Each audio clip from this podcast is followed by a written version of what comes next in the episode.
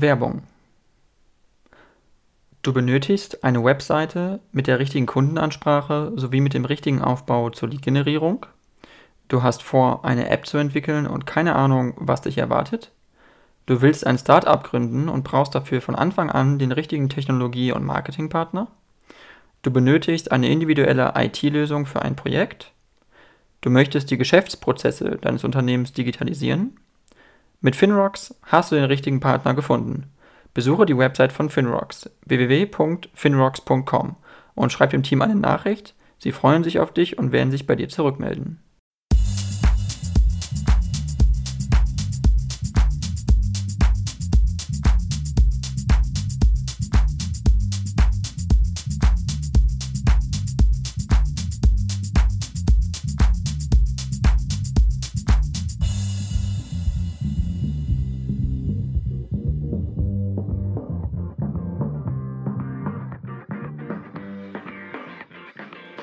Dann, ähm, ja, vielen Dank, äh, Frau Schindele, äh, Katrin Schindele. Sie sind äh, Mitglied äh, des Landtages in äh, Baden-Württemberg. Äh, Sie sind Mitglied der Partei, Partei CDU. Sie sind 33 Jahre alt, das heißt, Sie sind noch relativ junge Abgeordnete. Wenn man sich auch mittlerweile 34. 34, okay, Entschuldigung. Ähm, mittlerweile 34 und im Durchschnitt also wirklich deutlich jünger als die meisten Abgeordneten, die es nicht nur im Landtag von Baden-Württemberg gibt, sondern ich denke auch in den meisten anderen Landtagen in Deutschland. Ähm, kurz vorab nur, Sie sind ja auch, ähm, Sie haben auch eine, einen Hintergrund als Ingenieurin, Sie sind Entwicklungsingenieurin gewesen bei einem Automobilzulieferer in äh, Baden-Württemberg, glaube ich. Ähm, vielleicht nur kurz vorab erstmal zu Ihnen, äh, was war Ihre Motivation eigentlich, äh, Politikerin zu werden? Warum wollten Sie das machen und genau, warum sind Sie, äh, ja, haben Sie sich um dieses Mandat auch beworben? Genau, also äh, wie Sie richtig angesprochen haben, mein beruflicher Weg ähm, ist in der Automobilzulieferbranche gewesen, habe mich aber ähm, während der Schulzeit schon immer für Politik interessiert, war aber dann nie in der Partei aktiv, sondern ähm, habe das eher so über Bekannte, Familie, mein Papa und so mitbekommen, vor allem Kommunalpolitik. Und über meinen Mann bin ich dann immer öfters auch zu Parteiveranstaltungen gegangen, wo ich dann irgendwann für mich entschlossen habe, ja, warum gehe ich denn da nur mit und darf nicht, nicht abstimmen, sondern sitze nur dabei. Ähm, und das war für mich nach 2015 so einer der Gründe, wirklich aktiver zu werden und bin dann in die CDU eingetreten. Und dann muss man auch sagen, so ähm, einige Dinge passieren ja immer auch so im Leben. Man sagt, das muss sich doch was ändern. Wenn mehr Frauen in die Politik sollen, dann müssen natürlich auch mehr Frauen aktiv werden. Und das war so einer auch der Gründe, warum ich gesagt habe, ähm, ja, dann bin ich da genau richtig. Und es macht vor allem Spaß und ich glaube, das ist vielleicht auch ähm, für die Zuhörer ähm, ganz arg wichtig, dass wenn man da auch Lust zu hat zum Politik machen, ist eigentlich der einfachste Weg, einfach in seinem Umfeld zu gucken, wer macht denn da Politik, ob im Gemeinderat, im Kreistag, aber auf Landesebene ähm, oder Bundesebene. Das ist ja heute sehr einfach, da einfach mal jemand auf Facebook, Instagram zu folgen, was der so, so tut oder auch mal anzuschreiben in einer Bürgersprechstunde oder zu Veranstaltungen zu gehen. Und ähm, so war bisschen mein Weg zu, zu einer Partei, also zur CDU. Und ganz konkret Richtung Landtag ging es dann letztes Jahr. Mhm, unser bisheriger Abgeordneter hat einfach altersbedingt gesagt, so, jetzt ist es auch mal gut gewesen. Ähm, und dann war einfach die Möglichkeit, ähm, ein neues Gesicht für den Wahlkreis Freudenstadt. Also ich bin aus dem Nordschwarzwald und ähm, für den Wahlkreis Freudenstadt im Landtag. Und da gab es nur die Möglichkeit, einfach äh, den Schritt zu gehen. Also ganz spannende äh, Zeit war das für mich, mhm. weil das, da muss man ja erstmal parteiintern äh, als Kandidat aufgestellt werden und dann geht es äh, in den Wahlkampf. Mhm. Okay, genau, ist, dann ging es auch in den Wahlkampf für Sie, verstehe. Ähm, äh, aber heißt es also, es war für Sie auch so ein bisschen eine Motivation zu sagen, äh, es sind auch nicht genug Frauen eigentlich in der Politik engagiert? War es auch so ein Aufhänger für Sie? Also, dass Sie gesagt haben, das, das reicht mir, also, Sie hätten das Gefühl, es sind zu viele also, Männer in den Funktionen schon, auch in, als genau. Abgeordnete im Landtag und, und, und so? Mhm, also ich bin ja in, in einem Berufsfeld, wo äh, grundsätzlich auch viele Männer sind. Deswegen fällt einem das manchmal gar nicht so, so, so, so arg auf. Ähm, aber ich bin immer wieder auch angesprochen worden, ähm, auch im politischen Umfeld, ähm, ja, mehr Frau und so. Und dann wird ja oft gesagt, ja, nun müsste die Frau einfach auch mehr, mehr tun ähm, und auch sichtbarer werden. Und das war dann auch auf jeden Fall eine Motivation ähm, für mich persönlich. Und natürlich ist es, glaube ich, nur ein Aspekt, sondern ein großer Teil ist vor allem, dass man ähm, sei, sein Wissen einbringen kann. Das von mir natürlich im Bereich Wirtschaft. Ich glaube, das ist auch ganz arg wichtig, dass in der Politik ein Querschnitt von verschiedensten Berufsgruppen vertreten sind, verschiedene Altersgruppen und einfach so ein bisschen auch die, die, die Menschen hier im Land in Baden-Württemberg abbildet. Und äh, mir hat es einfach vor allem Spaß gemacht, ähm, zu sehen, wie Entscheidungen äh, getroffen werden, vor allem erstmal so auf kommunaler Ebene. Und in einer Partei kriegt man das ja immer so ein bisschen äh, da näher mit, wie das so, so passiert. Und deswegen habe ich mich entschieden, da ähm, mitgestalten zu, zu möchten. Und das ist, glaube ich, eins, wo, egal in welcher Partei man unterwegs ist, eines der wichtigsten Gründe ist, dass man einfach mitgestalten möchte. Mhm. Mitgestalten, Einfluss nehmen sozusagen. Ähm, das heißt, äh, Sie waren aber auch, es war dann schon ein Thema für Sie, auch als Sie jünger waren, also weil Sie waren ja auch Mitglied äh, oder Sie sind auch Mitglied in verschiedenen anderen CDU-Gremien. Ähm, aber war das für Sie dann damals schon als junger Mensch so, wo Sie gesagt haben, okay, ich könnte es mir vorstellen, äh, Politiker zu werden oder äh, weil oft ja auch gesagt wird, okay, es ist nur was, was irgendwie mal zufällig passiert oder was, es kann passieren, aber es muss nicht mhm. passieren und äh, also wie geht man da auch ran, auch so als junger Mensch, sage ich mal, äh, wirklich dann also zu kandidieren und dann auch, auch im Landtag zu sitzen? Also ähm, geht man auch so perspektivisch damit um und sagt sich so, das hätte ich mir so eigentlich nicht vorgestellt oder, oder ich hätte nicht gedacht, dass es mhm. so kommt? Genau, also so war es eher bei, bei mir. Ähm, nach, also ich habe Abitur gemacht und anschließend eine duale Ausbildung, Schienenbau. Und von dem her war jetzt Politik zwar für mich immer interessant, aber jetzt, ja, so, wo ich um die 20 war, jetzt nicht irgendwie äh, eine Möglichkeit oder irgendwie eine Idee, das da mehr zu machen, ähm, sondern habe ich erstmal gearbeitet. Und vor allem, ja, ich sage mal, konkreter wurde das, wo ähm, der bisherige Abgeordnete einfach auch gesagt hat, er wird nicht mehr antreten. Und dadurch gibt es ja immer auch erst die Möglichkeit, wenn ähm, jemand aufhört, dass man überhaupt ja, ein neues Gesicht da weitermachen kann. Und ich glaube, ähm, das war natürlich ähm, einfach so für mich eine Chance, ähm, mich beruflich mal in eine andere Richtung zu begeben und auch gerade ähm, aus der Wirtschaft raus in die Politik ist, glaube ich, ganz arg spannend. Ganz wichtig, auf jeden Fall. Ähm, ich wollte jetzt ganz gerne äh, inhaltlich bei Ihnen so ein bisschen äh, einsteigen. Einerseits, also zwei Themen eigentlich. Also Sie sind ja auch äh, tourismuspolitische Sprecherin äh, der Fraktion und äh, sind andererseits aber haben eben auch diesen Hintergrund als Entwicklungsingenieurin bei einem Automobilzulieferer. Äh, deswegen wollte ich eigentlich erst damit anfangen und darüber sprechen und fragen, wie sehen Sie eigentlich die Entwicklung der Automobilindustrie, weil es ist ja sehr stark in Baden-Württemberg. Ähm, die Zuliefererindustrie ist ja auch sehr stark in Baden-Württemberg. Ähm, vor dem Hintergrund, dass jetzt eben wirklich die Elektromobilität ja wirklich äh, Einzug hält. Es wird immer stärker, immer mehr. Ähm, Tesla in Brandenburg ist ja ein Beispiel nur.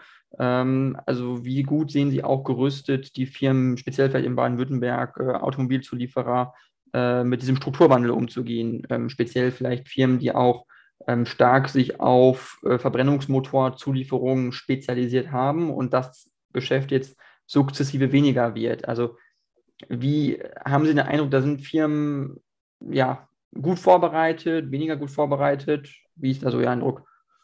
Mhm. Ähm, ich glaube, das ist, da ist irgendwo ein bisschen alles mit dabei.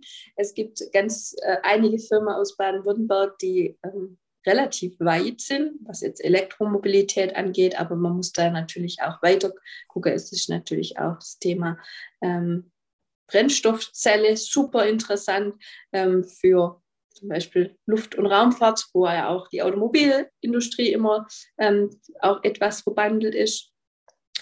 Und dann gibt es natürlich auch Firmen, ähm, wo sich viel, viel schwerer tun, weil man einfach viel investieren muss in neue Technologien. Und das kann natürlich nicht jeder ähm, so, wie er es vielleicht gern, gern möchte. Ich glaube, rein von der Innovation und ähm, auch von, von ja, der de Idee sind wir in Baden-Württemberg gut aufgestellt, aber die Produkte müssen nachher natürlich auch ähm, verkauft werden, so dass die Firma davon leben können. Und da sind wir natürlich in einer ganz, ja, ähm, schwierige Zeit. Einerseits, die Verbrenner werden noch verkauft, das heißt, es ist, wird, wird durchaus noch Geld mit verdient, aber ähm, die Entwicklung geht natürlich Richtung E-Mobilität und das ist natürlich ganz arg schwierig. Wie kann ich ähm, einerseits ähm, investiere in die neue Technologie. Andererseits ähm, bin ich aber natürlich noch von der bisherigen Technologie ähm, abhängig. Und das ist ähm, für viele Firmen eine große Herausforderung. Die Transformation ist jetzt aber auch ja schon, schon relativ lange in aller Munde. Und ich sehe da durchaus ähm, viele Firmen, wo da ganz arg motiviert und auch engagiert dabei sind. Aber sicherlich ähm, gibt es auch Firmen, wo da noch länger mit zu kämpfen hat und auch da wird sicherlich ähm, eine Veränderung geben. Das sieht man ja auch teilweise auch, wenn man aber auch, äh, muss man auch klar sagen, äh, arbeitslos sich, also die, diese Statistik ähm, von ähm, ja, Arbeitssuchende oder so ne, anguckt. Also wir haben aktuell ja nicht ähm, die Herausforderung, dass wirklich ähm, komplette Branche wegbrechen, aber ähm, das muss man natürlich immer gucken, in welche Richtung sich ähm, entwickelt. Und ja, für Baden-Württemberg heißt natürlich, wir möchten äh, weiterhin ähm, Automobilland oder Mobilitätsland bleiben. Und da wird natürlich politisch jetzt auch einige Punkte gesetzt, sodass ähm, beste manche Firmen sich dann in Baden-Württemberg äh, ansiedeln und nicht in andere Bundesländer, aber man sich natürlich trotzdem freut, dass es in Deutschland passiert. Mhm. Okay, das heißt, also Sie sehen auf jeden Fall, die Herausforderungen sind da, aber ähm, dass es jetzt sozusagen sofort äh, einen krassen Umbruch gäbe oder so, das, das sehen Sie jetzt nicht, oder, oder zumindest ist es jetzt so eine ganz, ganz starke, ähm, ja, wie soll ich sagen, weil einfach durch, durch jetzt neue ähm, Anbieter, die einfach da sind, also, also Tesla ist ja ein Name, äh, die bauen ja jetzt ein großes Werk in Brandenburg oder haben es schon gebaut. Genau. Ähm, Tesla hat vor, ich glaube, äh, perspektivisch erstmal eine halbe Million Fahrzeuge pro Jahr dazu äh, herzustellen. Ähm, und äh, weil der ganze Unterbau ja aber einfach viel schlanker ist von, von den Zulieferern und von den, äh, von den Komponenten, die im Elektroauto drin sind und so, ist er wirklich weniger einfach, sage ich mal. Und da muss man sich schon die Frage stellen, ähm, wie die Wirtschaftsstruktur damit umgeht. Ähm, weil es gibt Studien, die halt sagen, äh, jeder äh, dritte Arbeitsplatz in der Automobilzuliefererindustrie ist bedroht durch diesen Strukturwandel. Und ähm, also wo ist dann auch die Politik, um dann vielleicht so ein bisschen auch Antworten äh, zu geben auf diese Fragen, die auch Beschäftigte vielleicht haben, die sagen, okay, äh, lohnt es sich für mich jetzt überhaupt noch und auch junge Leute, wenn man jetzt Studium anfängt, Maschinenbaustudium oder so und sich irgendwie in diese Richtung spezialisieren will, äh, lohnt sich das überhaupt noch, macht das überhaupt Sinn? Ähm, was würden Sie vielleicht auch solchen Leuten sagen, die, die in den Bereich irgendwie rein wollen? Also macht das überhaupt noch Sinn heute? Mhm.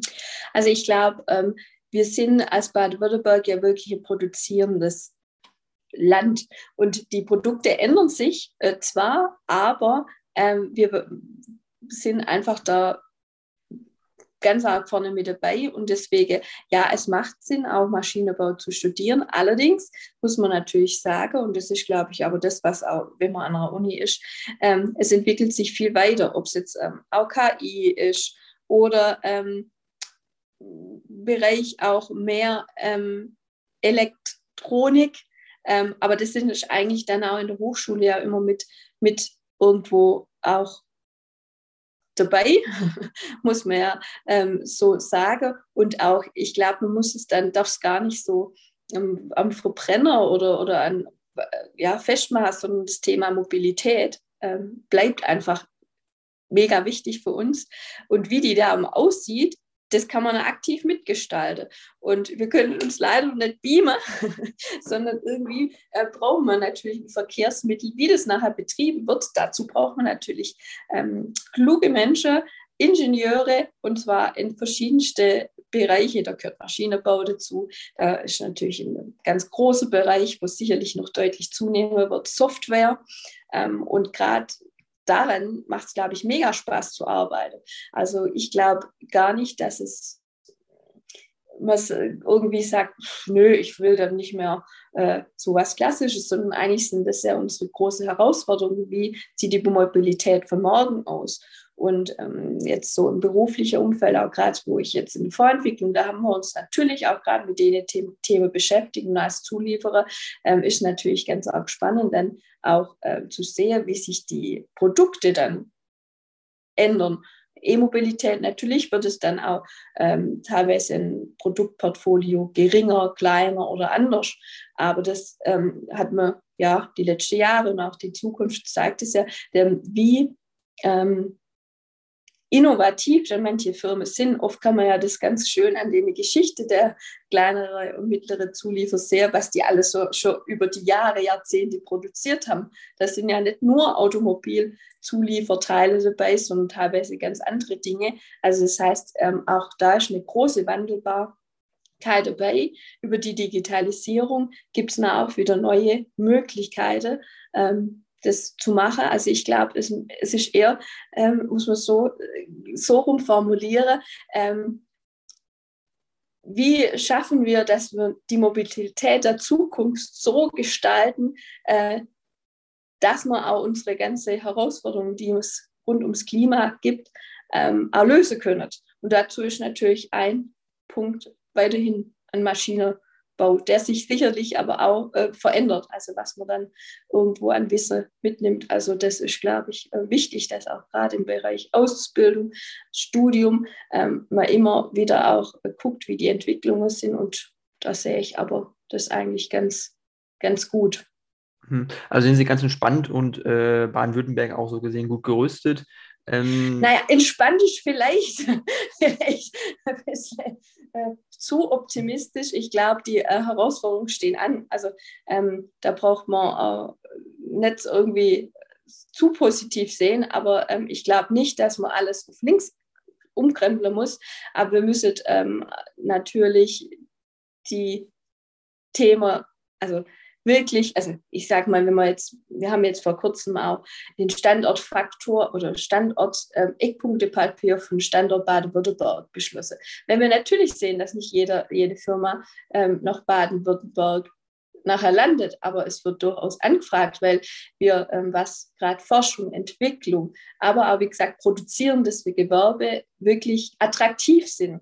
Aber da müssen wir natürlich auch sehen, dass dann eine gewisse Zukunfts- ähm, Technologie, Tesla angesprochen, aber auch ähm, zum Beispiel Intel oder andere Firmen, dass die nachher in Baden-Württemberg sich ansiedeln. Ähm, und das ist, glaube ich, nachher entscheidend, dass man ähm, das Wissen, ob von Hochschule über ähm, auch Ausbildungen, das für wirklich Firmen, die zukunftsfähig dann aufgestellt sind, auch hier wieder neu ansiedeln, zu denen bestehende, was man natürlich kennt, die sich da weiterentwickeln können.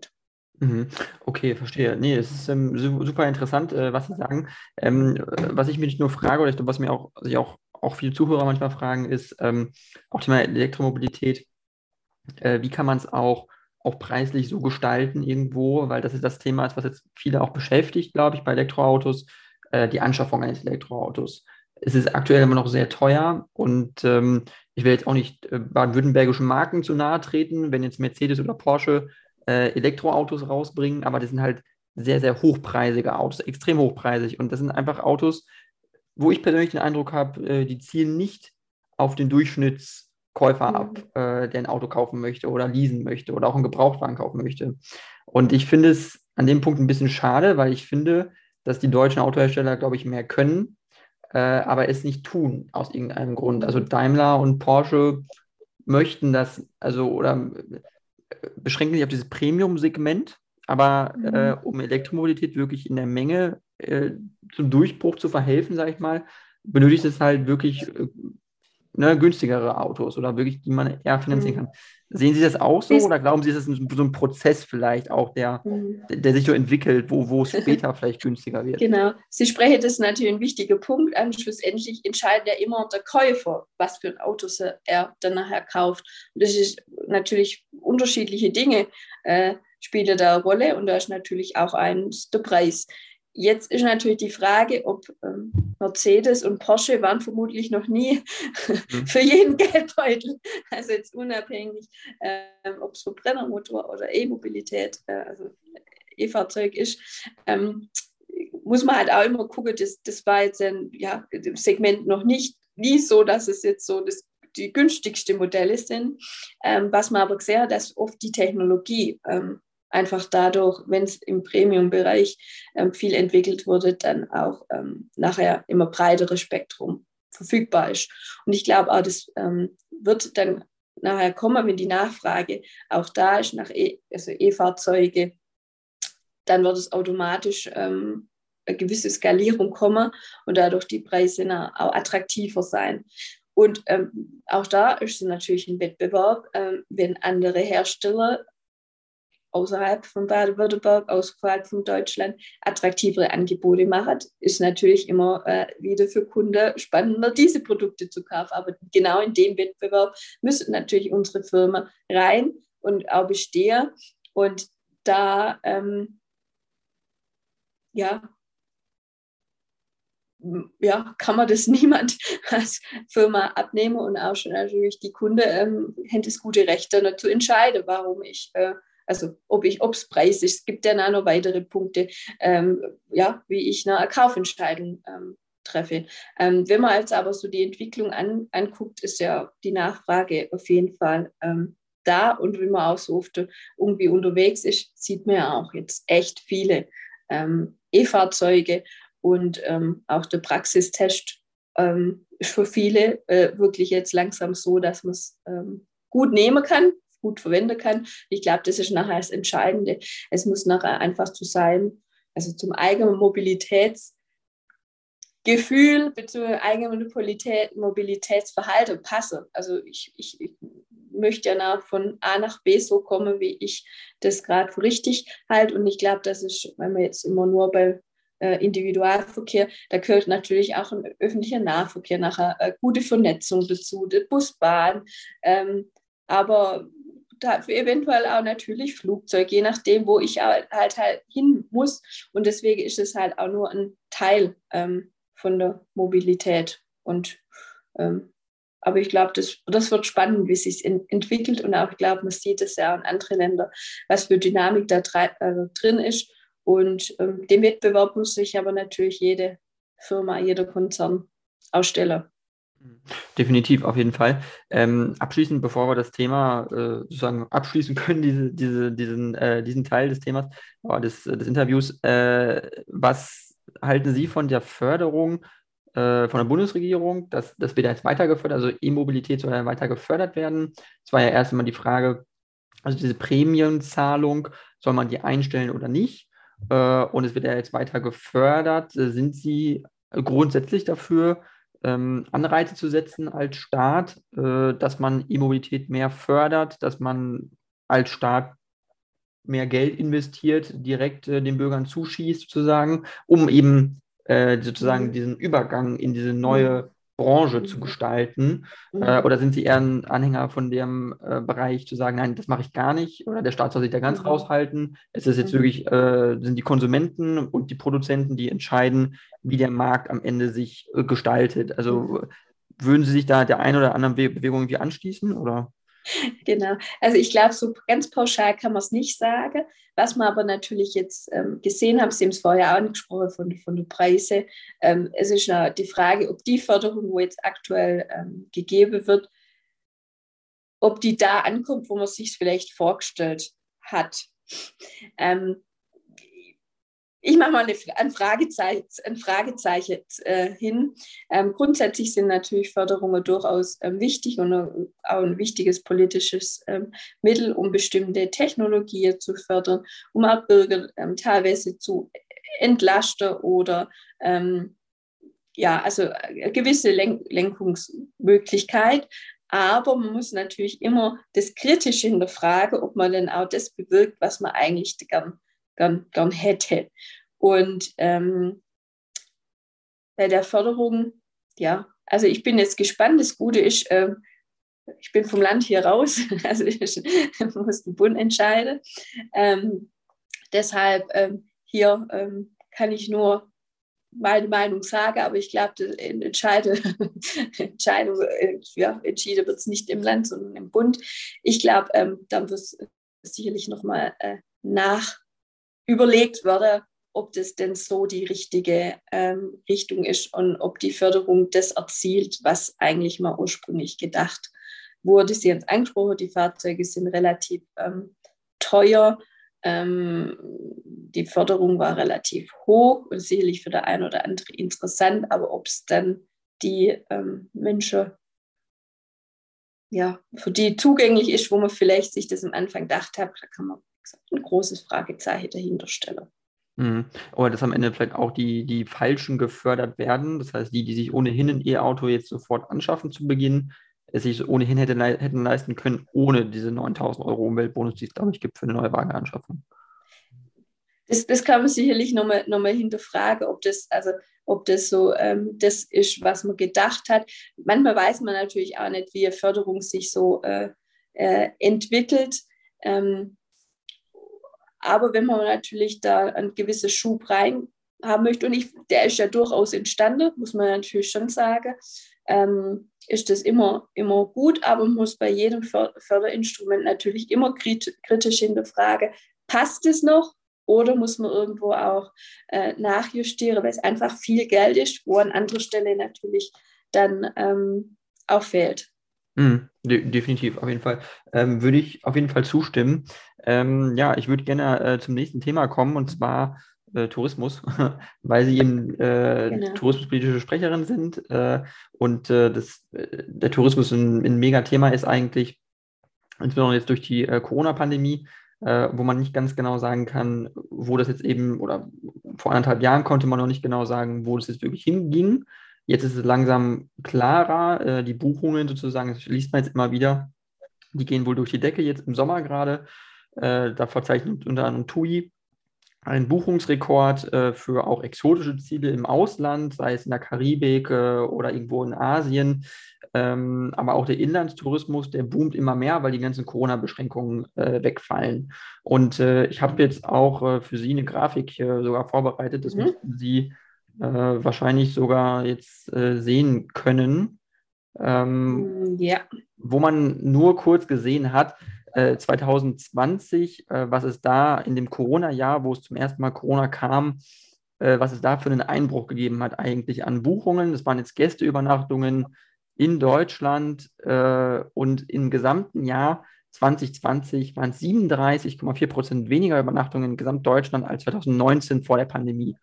Und man hat wirklich ganz krass gesehen, im April 2020 oder März, April 2020, wo wirklich die News kam mit Corona und wo dann auf einmal Lockdown gefahren wurde in Deutschland und Europa, Buchungseinbrüche um 90 Prozent im April 2020. Mhm. Also es ist enorm. Also das heißt also als, als Hotelbetreiber allein schon 90 Prozent Einbruch, kann man ja den Laden eigentlich dicht machen, sage ich mal.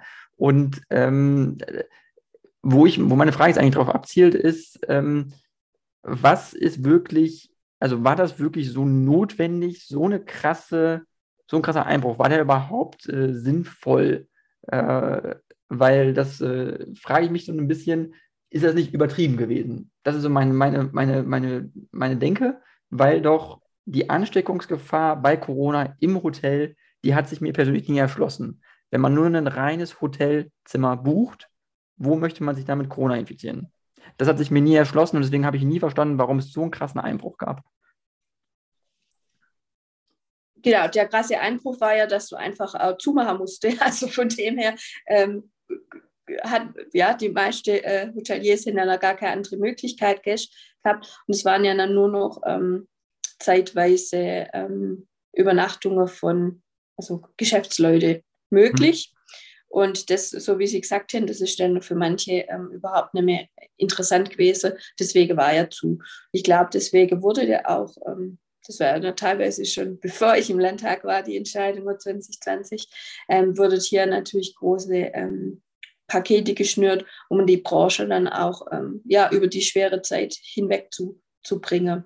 Ich glaube, wichtig ist, und das, also jetzt, äh, gerade wenn man es jetzt mal wieder auf den Landtag unterbrechen, wir werden hier jetzt auch ähm, zum Thema krisenfeste Gesellschaft, wurde eine Enquete, Enquete-Kommission eingerichtet, ähm, wo genau das jetzt nochmal einerseits rückblicken, aber natürlich auch vor allem in die Zukunft gerichtet, weil ähm, jetzt sind wir alle froh, dass es gerade entspannter ist, aber wirklich wissen tut ja niemand, was kommt jetzt im Herbst.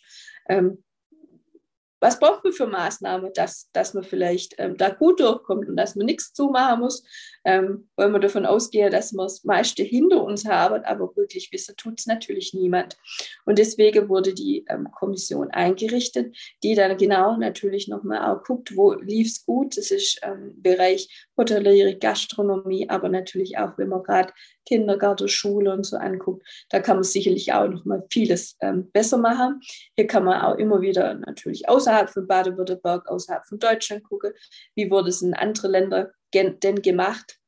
Ein großer Punkt war natürlich auch, dass einfach auch die Gäste von außerhalb gar nicht kommen konnten, also weil einfach den Reiserestriktionen waren, was sicherlich auch ähm, für manche Hotels, die eigentlich fast auch nur Gäste aus dem Ausland hatten, extrem schwierig war. Und auch da muss man ja sagen, auch nicht ähm, überall ist es wieder komplett frei möglich. Also jetzt sieht es zwar gut aus, aber jetzt auch, ähm, es gibt immer nur Länder, wo es deutlich ähm, ja, schwierig ist, wirklich zu, zu reisen. Ähm, und jetzt so als tourismuspolitische Sprecherin sage ich mal, äh, solche Statistiken möchte man am liebsten gar nie mehr sehen, weil äh, das natürlich ähm, für die Mitarbeiter dort immer noch eine schwierige Zeit ist, ähm, wirklich gar nicht arbeiten zu, zu können.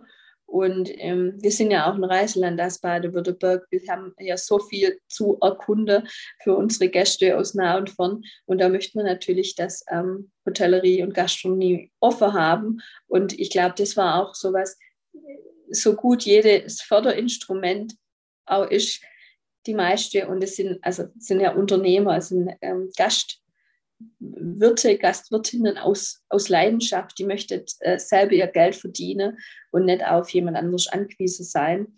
Und ähm, ich glaube, das ist auch was, wo uns generell in Baden-Württemberg ausmacht, dass wir jeder selber ähm, was tun möchte. Und deswegen war es eine ganz arg extrem schwierige Zeit für die ganze ähm, Branche.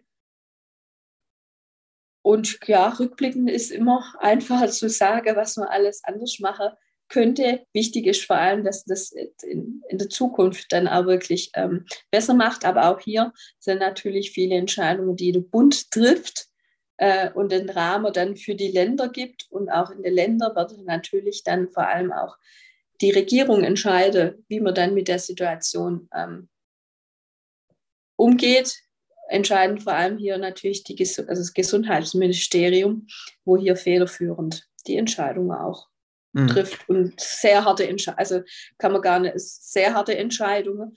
Ähm, und wenn man aber 2020 ähm, sieht, das war natürlich ähm, in manche Regionen, ob in Europa oder so, extrem ähm, schwierig, wie das nahe halt auf dem Verlauf der Pandemie alles, alles war. Und ähm, ja.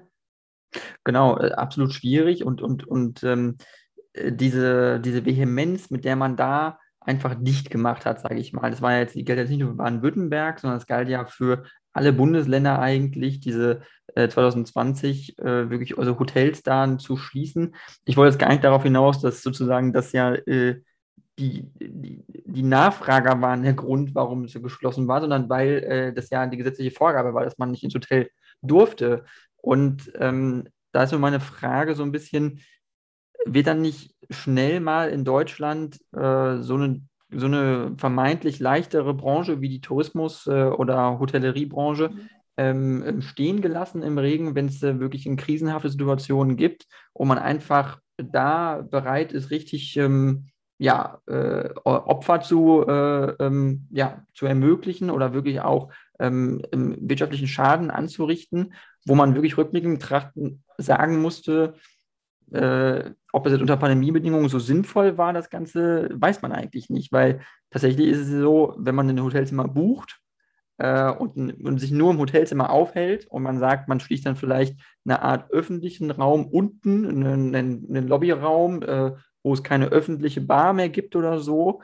Ähm, ja, aber so will ich ja auch nicht, in, nicht reisen. Vielleicht, wenn ja. ich Sie da kurz unterbreche. Also, man, man, möchte, und das muss man ja sagen, das ist das, was man, man möchte ja einfach Kontakte haben. Man möchte ja nicht in irgendein Hotelzimmer und da alleine rum also sitze, sondern man möchte ja dann vielleicht an der Bar abends noch mit jemandem zusammen was trinken oder auch Unternehmungen machen. Und, und ich glaube, das ist, das, ist das, das, das, das Schwierigste auch in der Zeit gewesen, dass das ja eigentlich äh, die Kontakte runterfahren sollte. Und das ist aber ja, das spricht ja eigentlich teilweise ganz, ganz krass gegen Tourismus, äh, Verreis oder so. Da möchte ich ja eigentlich ähm, Menschen kennenlernen, andere Länder kennenlernen, verschiedene Sachen essen. Und genau das ist ja die, der Kern gewesen, wo ja so, so, so schwierig war, die Kontakte zu, zu reduzieren. Und das ist ja auch äh, ein Gast, Gastwirt, der will seine Gäste ähm, wirklich aus dem tiefsten Herz und Überzeugung raus bewirten und, und, eine schöne Zeit machen und ja nicht irgendwie so schön, sie, das ist ihr Zimmer und das ist ihrs und hoffentlich sehen wir uns gar nicht. Das ist ja nicht das, was irgendwie ähm, Gastfreundlichkeit ähm, ausmacht. Und das ist, glaube ich, das, das Schwierige gewesen, wo man sicherlich auch jetzt noch ähm, mit der Situation äh, erstmal noch umgehen muss. Also das ist, ähm, glaube ich, das äh, Schwierige gewesen. Ich habe es vorher auch gesagt, das Thema auch ähm, Geschäftskunde oder Geschäftsreise, also Geschäftskunden, das war ja durchaus dann auch weiterhin möglich. Aber das ist, ich sage mal, ähm, natürlich nachher nur noch ein kleiner Teil gewesen und auch vom Ausland her ähm, so gut wie gar nichts mehr teilweise. Und das sieht man ja in andere Länder, dass da durchaus unterschiedlich gemacht wurde. Ähm, da kann man sicherlich auch, wie gesagt, nochmal gucken, was äh, gut und, und schlecht ist. Aber grundsätzlich ist natürlich äh, in den meisten Ländern irgendwo strategisch ähnlich. Teilweise ist ja immer noch äh, null Covid, ähm, was natürlich nochmal, nochmal extremer ähm, ist. Mhm. Genau, richtig. Und äh, weil das ist nur das, ähm, das ist auch kein direkter Vorwurf an Sie persönlich oder so, mhm. sondern ich, ich rede nur von dem allgemeinen, äh, der allgemeinen Situation, die man einfach hatte und äh, mhm. die, wo man sich fragt manchmal oder auch im Blick auf die Zukunft, wenn wieder eine Pandemie kommt, was nicht unwahrscheinlich ja, ist, ja. dass es halt wieder passiert. Äh, mhm. was macht man dann? So, und wird man dann wieder so reagieren? Sei es jetzt, es muss ja kein Coronavirus sein, wir haben ja jetzt schon die Affenpocken, die sind jetzt vielleicht nicht so extrem in der Pandemie noch nicht wie jetzt das Coronavirus, aber wenn ein anderes Virus kommt, ähm, äh, was auch ähnlich äh, aggressiv ist, vielleicht würde man es dann wieder so machen. Wie entscheidet man dann? Also mhm. ähm, es war ja auch ein Problem, dass die Politik auch wenig vorbereitet war auf solche Extrem Extremszenarien, wenn wirklich eine Pandemie kommt, wenn es wenn es wirklich eine nationale Notlage dadurch entsteht, eine Gesundheitsnotlage entstehen kann. Das heißt, mhm. ähm, wie gut sehen Sie auch Politik jetzt vorbereitet nach dieser Corona-Pandemie oder nach dieser, nach dieser Anfangspandemie, sage ich mal, sie ist ja noch nicht vorbei, ähm, wieder in Zukunft nochmal zu reagieren, wenn sowas wieder passieren kann? Also sehen Sie die Politik gut vorbereitet oder glauben Sie, dass Deutschland da doch noch oder auch die Länder einzeln äh, noch Schwierigkeiten haben? Mhm. Also ich, ich, man muss ja jetzt wirklich sagen, man hat jetzt ja ähm, vieles gelernt die letzten zwei Jahre. Vieles wurde auch, also vieles war vielleicht sogar irgendwo in, in, der Schublade, aber so richtig hat man nie gedacht, dass sowas kommt. Und dann ist es natürlich immer so ein bisschen ähm, weit weg. Ähm, vermutlich wird aber, egal was nachher, äh, wir sind nicht vorher äh, als andere, wird es vielleicht noch auch anders im Übertragungsweg sein oder eine andere Krankheit, wo man da anpassen ähm, muss. Und vielleicht muss man aus ein oder andere sicherlich ähm, mehr als überdenken, weil, also ich sag mal, schön war es sicherlich die zwei letzten Jahre ähm, absolut nicht und das vor allem eigentlich für, ich sag mal, fast, fast jeden irgendwo, weil man sich ja immer einschränken musste oder bestimmte Dinge anders machen ähm, wie vorher. Also das, man ist schon vorbereitet, aber ich glaube, so eine Situation ist, selbst wenn man noch so gut vorbereitet ist, ist trotzdem ja nicht schön, weil man ja dann trotzdem ähm, entweder Einschränkungen hat oder eine gewisse Anstrengung, ob bei der Kommune, ob bei Geschäften oder so, damit man dann halt ähm, so normal wie möglich leben kann. Also hin wie her, eine Pandemie, ich glaube, das wird nie nie gut sein. Also das ist immer eine Herausforderung für alle Beteiligte. Äh, man kann da immer nur ähm, gucken, dass so wenig wie möglich ähm, Schwierigkeiten verursacht. Und äh, da hat man sicherlich ähm, noch Potenzial, das äh, besser zu machen. Ähm, und dennoch wird es sicherlich noch nicht sein, dass alle sagen, super, das ist jetzt alles toll gelaufen. Also ich glaube, da muss, das muss man sich einmal bewusst machen, dass es so halt bei solchen ja, Themen und sie ins angesprochen, das kann noch öfters kommen. Oder beziehungsweise wir wissen ja gar nicht, wie lange wir in, in der Phase ähm, ähm, sind von der Corona-Pandemie. Ähm, oder ob mir das einfach, ähm, ja, dass es normal ist. Also das wird ähm, mehr, ja. Genau, das, das, das, weiß man eben noch nicht. Und ähm, vielleicht nur noch abschließend zu diesem Themenbereich. Äh, wenn Sie eine Note, eine Schulnote geben würden der Bundesregierung jetzt speziell, äh, was jetzt die, das Handling der, der Pandemie anging, war ja auch natürlich nicht nur eine Bundesregierung, wir haben ja jetzt eine neue Bundesregierung, mhm. aber von der Note von 1 bis 6, mhm. äh, würden Sie sich da trauen, äh, da eine Bewertung abzugeben? Sehr gut, gut, befriedigend, ausreichend, gerne auch mit Plus, Minus, wenn Sie möchten. Mhm. Naja, das ist, ist schwierig, manchmal Gesamtnote von allem, aber ähm, ja, ich würde mal sagen, ähm, also es geht 4 plus, also es geht weiter. Das ist vielleicht auch was, okay. wo, man, wo man immer, immer ähm, die Welt hört ja nicht auf, sondern es geht weiter. Und ähm, vielleicht muss man eher auch daraus ähm, nochmal ziehen, weil gerade ein Regierungswechsel, also ein Regierungswechsel auch einfach in einer Demokratie stattfindet, ohne dass es ähm, komische Ausschreitungen oder sonstige Dinge geht. Und ähm, die Entscheidungen, wo da jeder trifft und das die vorherige oder jetzige Regierung ist, sind nicht einfach. Und da macht sich auch niemand einfach. Ähm, und man muss einfach, also das, das muss einem bewusst sein. Und ähm, so ganz andere Entscheidungen werden manchmal auch gar nicht getroffen oder können gar nicht getroffen werden, auch wenn man vielleicht das persönlich oder auch politisch durchaus anders sieht.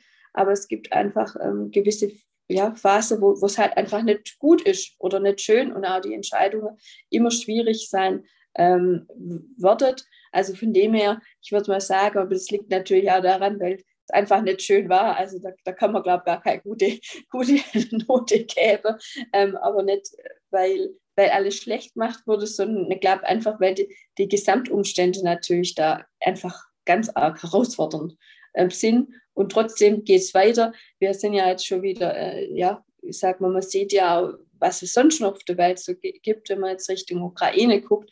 Ähm, und das, ja, muss man halt auch immer sehen. Es gibt da immer noch ganz viele andere Themen, wo auf einmal auch politisch aufpoppelt oder wo uns einfach ganz direkt na, betreffet.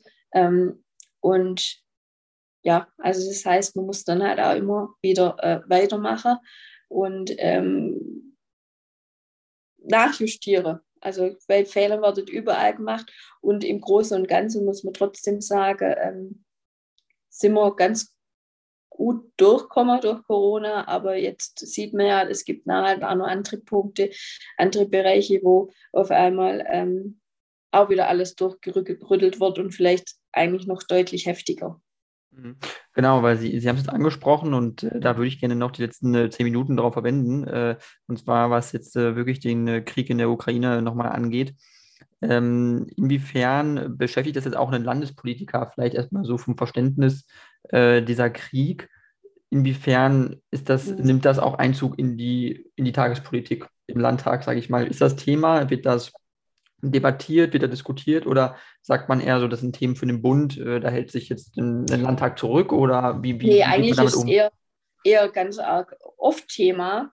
Ähm, es ist ähm, natürlich bunt, aber wenn man jetzt das ganz konkret runterbricht, ist gerade, wenn ähm, viele Ukrainerinnen und Ukrainer dann einfach nach Deutschland kommen, dann ist nachher Ländersache, die, die ähm, also es gibt die Königstaaten-Schlüssel, wo ja das sozusagen einfach im Papier die Menschen verteilt wird, aber die Menschen kommen dann einfach hier an und das heißt, es ist wirklich ganz, ganz konkret ähm, Aufgabe über ähm, Landesregierung und da natürlich, ähm, also Justizministerin Marin Gentges ist da ähm, natürlich federführend dabei, ähm, das zu organisieren. Allerdings auch wieder nicht allein, sondern wirklich zusammen mit der Kommune und natürlich auch hier die Bevölkerung. Ähm, ich glaube, das merkt man überall, die Bevölkerung ähm, hat da große Solidarität und das ist auch einfach auch extrem wichtig, weil sowas kann auch auch kein Staat alleine irgendwie da richtet, sondern es ist natürlich ganz viele Dinge, wo einfach über die Gesellschaft mitgetragen werden muss. Und deswegen, da gibt es viele Themen, aber auch ähm, Thema Lebensmittel. Also ist natürlich auch Bereich ähm, Ministerium ländlicher Raum, unser Minister Peter Haug, der da ähm, sehr kritisch sieht, wie sich das weiterentwickeln wird, weil die Ukraine ähm, durchaus einfach viel ähm, Lebensmittel produziert und das merkt man ja jetzt auch gerade in der Berichterstattung täglich. Da ähm, weiß man nicht, wie viel kann die Ukraine aktuell auch an Lebensmitteln aktuell so produzieren, ansehen, wie viel kommen dann nachher im Herbst. Und das wird ähm, schon für manche Menschen ein ganz großes Problem. Und das ist dann wirklich existenzbedrohend, wenn dann halt keine Lebensmittel mehr verfügbar sind. Aktuell merken wir das jetzt hier in Deutschland wahrscheinlich gar nicht. Also wir merken die steigenden Preise überall aber die Lebensmittel sind verfügbar. Je nachdem, wie sich das halt weiterentwickelt, gibt es halt Regionen, wo das dann anders aussieht. Also von dem her ist das ähm, natürlich ein großes Thema ähm, und wird uns, wie es aussieht, halt auch noch ziemlich lang beschäftigen. Weil mhm. die Menschen, die auch hier sind, äh, heißt ja nicht nur, wir brauchen nicht nur irgendwo äh, Wohnraum, sondern natürlich, ähm, je nachdem, wie alt die Kinder sind oder was macht man dann, also Kindergarten, Schule oder wie, wie organisiert man das dann, dann, dann alles? Also es ist natürlich gigantisch und auch, ähm, weil es einfach sehr viele Menschen sind, wo jetzt auch schon hier zu uns nach Baden-Württemberg gekommen sind. Und. Genau, also äh, das ist nämlich auch ein Thema, nämlich mit, der, mit den Flüchtlingsbewegungen sozusagen. Man hat äh, viele Flüchtlinge aus der Ukraine, die nach Baden-Württemberg gekommen sind. Äh, man hatte natürlich auch 2015 viele Flüchtlinge aus Syrien, die nach Baden-Württemberg gekommen sind. Das heißt, äh, an Flüchtlingsbewegungen kann man schon fast sagen, hat man sich ja schon fast gewöhnt in der Vergangenheit. Allerdings ist jetzt der Unterschied einfach, dass äh, die Flüchtlinge aus der Ukraine sind eben in dem Sinne Europäer. Das heißt, die sind sozusagen kulturell äh, und religiös doch nochmal deutlich näher an der deutschen ähm, Kultur, sage ich mal, oder an der westeuropäischen Kultur. Ähm, das heißt, sehen Sie das Land vor ähnlich großen Herausforderungen jetzt, weil wir haben ja, ich glaube, 600.000 ukrainische Flüchtlinge mittlerweile gehabt in Deutschland. Also ist das eine mhm. vergleichbare Herausforderung äh, wie in Syrien oder ist das was, äh, wo Sie sagen, das ist entspannter, das muss man nicht so äh, es sind, viel mehr Menschen, es, sind, es sind viel mehr Menschen, aber aktuell zu uns kommen. Also aus der Ukraine sind nochmal ganz eigentlich viel, viel höhere Zahlen, was wir 2015 erlebt haben. Wenn ja. ich so richtig im Kopf ist, über 100.000, ähm, wo schon nach Baden-Württemberg geht. Und da muss man ja sagen, dadurch, dass ähm, die müssen sich auch nicht registrieren, weil sie, das ist ja, ähm, ähm, wo es natürlich auch schwierig macht, wie kann ich das Ganze koordinieren, wenn man auch nicht weiß, wie viel kommen oder angekommen sind. Ähm, und tendenziell ist, muss man sagen, äh, größere Herausforderung, was ähm, die Anzahl einfach an Menschen angeht. Ähm, wenn man jetzt auch nach Polen oder so guckt, wie viel, ähm, es sind ja eher Millionen, ähm, wo da aktuell ähm, ja, versorgt wird oder auch irgendwo vielleicht eine neue Heimat finden. Man weiß ja auch nicht, wie lange das alles geht. Und auch innerhalb der Ukraine sind, sind natürlich viele Millionen unterwegs von Ost äh, also vom, vom Osten nach, nach Westen oder je nachdem, wo halt auch gerade Kriegsgeschehe sind. Also das heißt, es bleibt und das muss man ja auch sagen, auch die Solidarität in der Bevölkerung, die brauchen wir noch ganz schön lange, weil das ja nicht irgendwie schnell zu Ende geht, sondern es dauert einfach ähm, noch äh, gewisse Zeit. Ähm, und wenn, wenn da gerade viel Unterstützung da ist, dann braucht man die, glaube ich, auch. Und das ist auch gut ähm, so. Und trotzdem kommen natürlich auch Menschen äh, aus anderen Ländern dann zu uns ähm, geflüchtet, aus unterschiedlichsten ähm, ähm, also Beweggründe. Es wird ja, also das ist ja auch weltweit einfach ähm, zu beobachten. Ähm, und da haben wir, denke ich, einiges gelernt äh, aus 2015. Und auch da wird nicht alles rund laufen. Das wird sicherlich immer wieder hier und da trotzdem anecken. Und es sind ja also sowohl Menschen, die hier leben, als Menschen, die kommen. Und da ist natürlich immer irgendwo, wo es ähm, hm. zu Herausforderungen kommt in alle möglichen Bereiche. Genau, und, und es kann ja auch sein, dass eben auch viele Flüchtlinge auch gebraucht werden, natürlich, eben in Bereichen, äh, wo man sagt, äh, Arbeitskräfte, Fachkräftemangel, mhm. äh, das sind alles so Themen, die einfach da sind, die nicht weggehen. Äh, auch in der Pflege zum Beispiel, wo absolut viele Jobs fehlen. Äh, das heißt, man, Deutschland profitiert ja auch natürlich auch von Flüchtlingen, auch aus der Ukraine, ähm, weil auch insbesondere Jobs in der Pflege, sage ich mal, werden ja ganz viel auch durch Osteuropäer auch gemacht, weil viele Deutsche es nicht mehr machen möchten, weil die Bezahlung zu schlecht ist, weil die Arbeit zu hart ist. Ähm, das heißt, Deutschland, also man kann ja auch eine Chance darin sehen für Deutschland, dass äh, diese Flüchtlinge jetzt kommen und viele auch ein Interesse haben, sich hier in den Arbeitsmarkt zu integrieren und hier zu bleiben, weil es sicherer ist und weil es ein besseres Leben auch vielleicht verspricht. Mhm. Ich glaube, also was man jetzt so hört, viele Ukrainerinnen und Ukrainer möchten dann am liebsten wieder zurück. Also es, ähm, das kriegt man oft mit, aber ob das halt möglich ist oder wie schnell sowas möglich ist, kann man einfach gerade gar nicht sagen. Ähm, Thema ähm, Arbeitskräfte ist natürlich, ähm, es fehlt in verschiedenste Bereiche und da jetzt die angesprochen Tourismus, Gastronomie, ähm, da kommen natürlich auch jetzt ähm, wirklich Arbeitskräfte, Fachkräfte fast aus der ganzen Welt hierher. Und ähm, ich glaube, das ist auch gut das wird man auch ähm, brauchen in alle Branchen. Und da kann das äh, durchaus ähm, also ein Vorteil sein. Aber man muss natürlich, wenn man jetzt vom, vom Krieg hierher flüchtet, immer auch gucken, wann ist dann der richtige Zeitpunkt, wirklich in den Arbeitsmarkt zu gehen oder was für Voraussetzungen braucht man Sprache. Ähm, jetzt auch in der Ukraine ist da äh, alle, alle Bildungsniveaus, also da ist da auch einfach äh, eine Mittelschicht oder auch ähm, eine ähm, Oberschicht, wo da gerade flüchtet. Also ist ja alles ähm, dabei, also nicht nur, also ich würde es nicht irgendwie auf Pflege oder irgendwie so, sondern das ist ja viel, viel, viel breiter. Ähm, aber das wird natürlich auch einige Jahre gehen, weil man jetzt auch gar, gar nicht weiß, wie, wie, wie entwickelt sich das ähm, weiter. Ähm, und ich glaube auch, dass wir uns ja vorher auch angesprochen, wenn man so ein Lockdown ist und man nicht arbeitet, darf das oder ja, ja wirklich eigentlich fast verboten wird, ähm, ist das nicht schön und auch für Menschen nicht, weil jeder Mensch möchte auch irgendwo seine Aufgabe haben und ähm, von dem, was er dann arbeitet, einfach auch leben können. Und das ist, glaube ich, ganz arg wichtig, ähm, dass man für sich persönlich dann eine Möglichkeit findet, seinen eigenen Lebensunterhalt zu verdienen und dann nicht auf anderes Geld angewiesen zu sein. Mhm. Manche Branche schwierig, aber zur Pflege muss man auch sagen, ja, da hat sich durchaus was entwickelt. Weil als Pflegekraft, das ist schon vielleicht gar nicht immer so bewusst, ein Rad ist gut.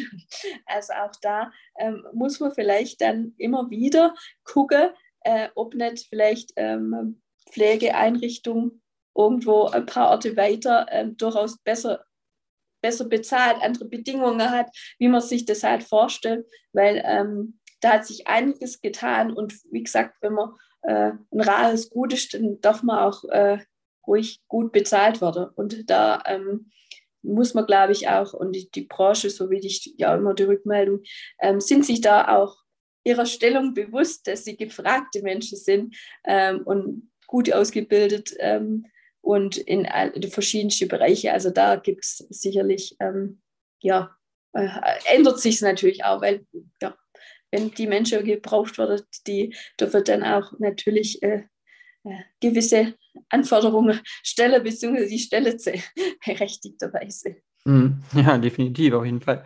Ähm, ja, Frau Schnelle, äh, ich danke Ihnen sehr für Ihre Ausführungen. Äh, wir sind eigentlich schon am Ende der Zeit gekommen. Äh, wenn Sie möchten, können Sie noch was zum Abschluss sagen, äh, was jetzt Sie betrifft oder äh, ihre Partei oder wenn es, äh, steht ja auch eine Wahl an jetzt im September in Niedersachsen unter anderem. Äh, genau. Wenn Sie noch Werbung machen möchten, dann können Sie es jetzt gerne Ja, genau. Vielen Dank.